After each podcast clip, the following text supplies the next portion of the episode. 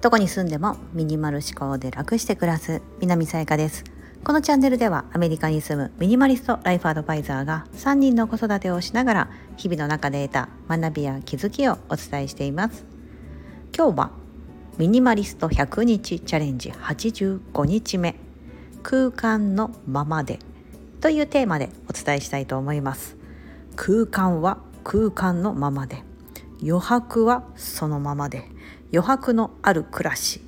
そんな感じでイメージしていただければと思います。はい、えー、今我が家はですね5人家族です。私と夫と。そして3人の子供たち。12歳になるお姉ちゃんと9歳のお兄ちゃん。そして3歳の女の子のおちびちゃん。というような家族構成で、えーと、アパート暮らしです。あのマンションですね。日本でいうマンションって呼ばれるようなワンフロアの家。で間取りとしては、えーと、こっちの言い方なんで2ベッドってなるんですけど日本だとえー、っとですねえー、っと 2LDK って言ったらいいのかな。リビン玄関がありますよね。でキッチンとリビングダイニングが一緒になってるんですよ。これリビングダイニングですよね。日本でいう。それが一つあってあとは寝室みたいにできる部屋が2つあるんですね。でもう一つ、えーと、ドアがなく窓もない、えーと、こっちだと「電」って呼ばれる謎の空間が あるんです。日本だと何て言ったらいいんだろう。本当ちょっとした小部屋みたいな感じです。4畳とかぐらいの4畳5畳もないぐらいですね。日本だと5畳ないぐらいの小部屋。そこには窓もなくドアもないんですよ。だから間仕切りできるものがないんで玄関からつながった感じでこうある。まあなんかちょっと倉庫的な感じでできるような。だからそこが一部屋って考えると 3LDK になるのか。そうか 2LDK じゃないな、うん、日本だと 3LDK みたいな間取りです、はい、こっちだと2ベッドプラス電っていう感じで言われるんですけど、まあ、そういった間取りでございます。そんな広くないですね。あのお兄ちゃんお姉ちゃん子供部屋として1つの部屋で2人で使ってもらってるので、うん、なのでそんな広くないと思います。まあ、そんな家の間取りなんですが空間が出てきました。ここ1年ぐらいでかなりの空間が出てきました。えーと、で空間は空間のままで置きたいというのは私自身背が低いんですね。155センチと、まあ、小柄な方だと思います。ね、今の子ってみんな背高いですよね。160ぐらいは、ね、皆さん結構今の若い子たち。こういう言い方するとすごいなんか年いった感じしちゃしちゃって嫌なんですけど、うん、だちょっと低め。でですし会うと「あさやかさん意外とちっちゃい」っていつも言われるんですよね。そう。なので1 5 5センチなのでで家の中だと靴も履かないですしそうするとですねあの高いところが届かないんですよね。で高いところに何か収納しちゃうとこう脚立みたいなですねステップツールみたいなの乗ら何かの台に乗らないと届かない。だから日常使いするものは置きたくないんですよ。だって面倒くさいじゃないですか。私の根底にあるのは楽して暮らしたい。面倒くさいこと大嫌いなので、うん、そういったうわ手間だなとかいちいちこう脚立持ってきてよいしょって登るとか。でまた危ないですよね。高いところだから、うん、だから置くものも考えないといけないし。で置くもの考えようと思ったらまたスキルがいるじゃないですか。でやっぱその届きやすくするために収納のじゃあ取っ手付きのものをとかいろんなこと考えるとですねそういうのがまあ面倒くさい。のでだったら置かなければいいじゃないかというふうにしてこの1年をもってですね今家の中の空間として玄関のクローゼットが一つあるんですけど上に戸棚があるんですよ。こうハンギングできるスペースがあってそこには服がかかってるんですね季節ごとのアウターをかけてますが玄関のクローゼットパッて開けると上の戸棚は何もない状態になってます。はいちなみにその空間1年前はですねまだメルカリとかそのまだ売るってことをやってたんですよ。家の中の不用品出たら売るっていうことをやってたんでその時はその売るものをその上のところに置いてたんですよね。うん、あとなんかこう友達に渡そうとか誰かに譲ろうと思ってるような、まあ、家の中から出て行ってほしいものをできるだけ玄関の近くに置こうみたいな風にして置いてたんですけどそういう売るってことも手放したのでだからもうその上にはもう一切置かないっていう風にしてここ数ヶ月はもう何にも置いてない状態になってます、はい、だからそこは空間は空間のままにしてるっていう状態ですね、うん、置こうと思ったら置けるんですよ。全然置けますし余裕で置けるんですけど何もない状態にしてます。であとは、えー、キッチンのところにですね冷蔵庫の上とあとはガスコンロ周りの上のところにキッチン戸棚みたいな感じで、えー、例えば食器が置けるようになってたり、えー、とちょっとお菓子とか、うん、で冷蔵庫の上のスペースも結構奥深くですねこう収納できるこう戸棚がついてるんですけども以前は、えー、まだひな人形とか五月人形を持っていたりあとは棚板のストック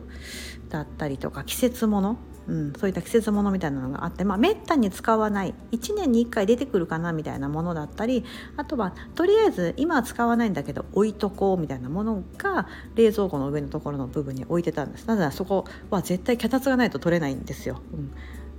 私の夫でさえも多分と取るのが結構大変なぐらい。扉開けるのは私もできるんですけどその奥のものを取り出そうとすると誰しもが脚立に取らないん？脚立に登らないと取れなくなる場所なのでそこに置いてた分まずまずはその中をなくしたんですよね。で次に、えー、っとその横のですねガスコンロの上の部分の戸棚に関しても3段分何か置けるようになっててまだおちびちゃんが小さい時はミルクのストックだったりとかあとはそれこそそうだお菓子とかですかね、うん、子どもたちのお菓子だったりレトルト品とか。あんま使わないしあんま使いたくないんだけどみたいな感じででもなんか下に入らないしなっていうので置いてたんですよ。うん、であとは日本に持って帰ったら使うかなみたいなものとか今使わないんだけどなみたいなものが並んでたりとかで食器もものすごく数持ってたんです以前は。なんですけどどんどんどんどん減らしていって今では戸棚1段分だけで収まるようになったんですそうすると上の2つの空間2段分の空間が空いてというふうになってキッチンのそのガスコンロの周りの上3つ収納する場所があるんですがその上上部ですね私が手が届かない場所、うん、に関しては全部置かないようにできるようになりました。うん、でこれはかなりの進化だなと思ってます。要は以前は収納は、まあ、せっかく収納として置ける場所があるからその場所には必ず何かしら置いてあった。だから戸棚をパッて開けるとこう全部の棚が基本的には埋まってるような状態だったんですけどもう届かないとこには置かないって決めてで置かないんだったらこの下の部分でどうやって収めるかって考えたりでまず減らせるものはないかとか、うん、そもそも食品買いすぎじゃないかとか、うん、お菓子買いすぎだなとか、うん、そんなに買ってても食べない、うん、しその時その時で買うものだけどうせ次またねお買い物週に1回か2回は必ず行くのでその時買えばいいやとか食器もこんなに使ってないなだったりとかで減らしたりそしてあの5月人形とかひな人形っていうのも手放したんですよね。そうという経緯があってどんどんどんどん減っていって今はかなりですねその飛ば私が何か台に乗って何か取り出すってことがもう日常の生活の上でないように、はい、なりました。これはですねもうものすごく楽なんですよ。うん、でいちいちこの上の棚のところにあるものが気になるだったりとか何置いてたっけとか、うん、っていう心配もないですし、うん、あ取り出さなきゃなとか、うん、そういう季節物だったらあ出さないとなとか、うん、っていうようなあのなんかこうやらなきゃ、うん、何々しなければっていうのがまた一つ手放せて非常に楽になりました。うんなんかついですね収納できる場所があると空間があると人って埋めたくなるっていうのが通常の人間の人間の行動心理なんですよね、うん、お弁当を見た時にスッカスカのお弁当だとあこれはまずいと思うじゃないですか。でもお弁当って持ち歩くものなのでその持ち歩く過程でこう揺れたりとかしてずれちゃったりするからできるだけギチギチに詰めるじゃないですか、うん、そうするとこう食べる時にもびっしりこうちゃんと埋まっててあの綺麗に見えるとか、うん、だからこう日本だとこうコンパクトでね、それにこうギュギュギュッと詰めるっていうのがお弁当の文化だと思うんですけどあの感覚で家の中の収納とかを見てしまうとですねやっぱり空いてる空間気になってあここにも何か置けるじゃないかと、うん。ね、いうふうになってじゃああれを置こうかなこれを置こうかなみたいな。でこう収納をですねこっちだと使いにくいからじゃあこっちにしてみようかなみたいな。なんか減らすではなくってなんかこう家の中で物があっちこっちに移動してるだけで一個も減らないみたいな。いう風なループにはまってる場合もあるんじゃないかなと思うんです。うん。であればなんか結局上の方にも置いてあったりとかして使わない。めったに使わないのであればなくてもいいかもしれないとか、うん、いつか使うかもっていうものがいつそのいつかはいつなのだっていうふうに考えていただいていつかが来ないかなと思ったら手放してもし本当に何かそういういつかが来たらその時にまた手に入れればいいかなと。うん。というふうにしてあげればそのいつかを気にする必要性もないですし、うん、ね、なんかそういう感じでですね空間は空間のままでですねものすごくこう置いておけるようになった、うん、埋めなきゃという心理もなくなりましたし、うん、でもない状態が非常に楽ですしそう。埃もたまらないですしね。そう。本当いいです。以前は冷蔵庫の上の上もね結構なんだかんだ乗ってたんですよ。やれハンガーだ。なんかねなんかあんま使わないんだけどなんか使うかもなと思って柔軟剤みたいなストックが置いてあったりとかうんなんか捨てるのは忍びないしなとかあとネットも何種類かあったりとかしてやってたんですけどもう全部なくして、えーと、必要な分だけ横にこうマグネットフックで引っ掛けるような収納にして隙間に。ではもうの洗濯機の上は洗剤だけほんとその時使う洗剤だけ1個だけポンって置いてる状態にしてたりとか、うん、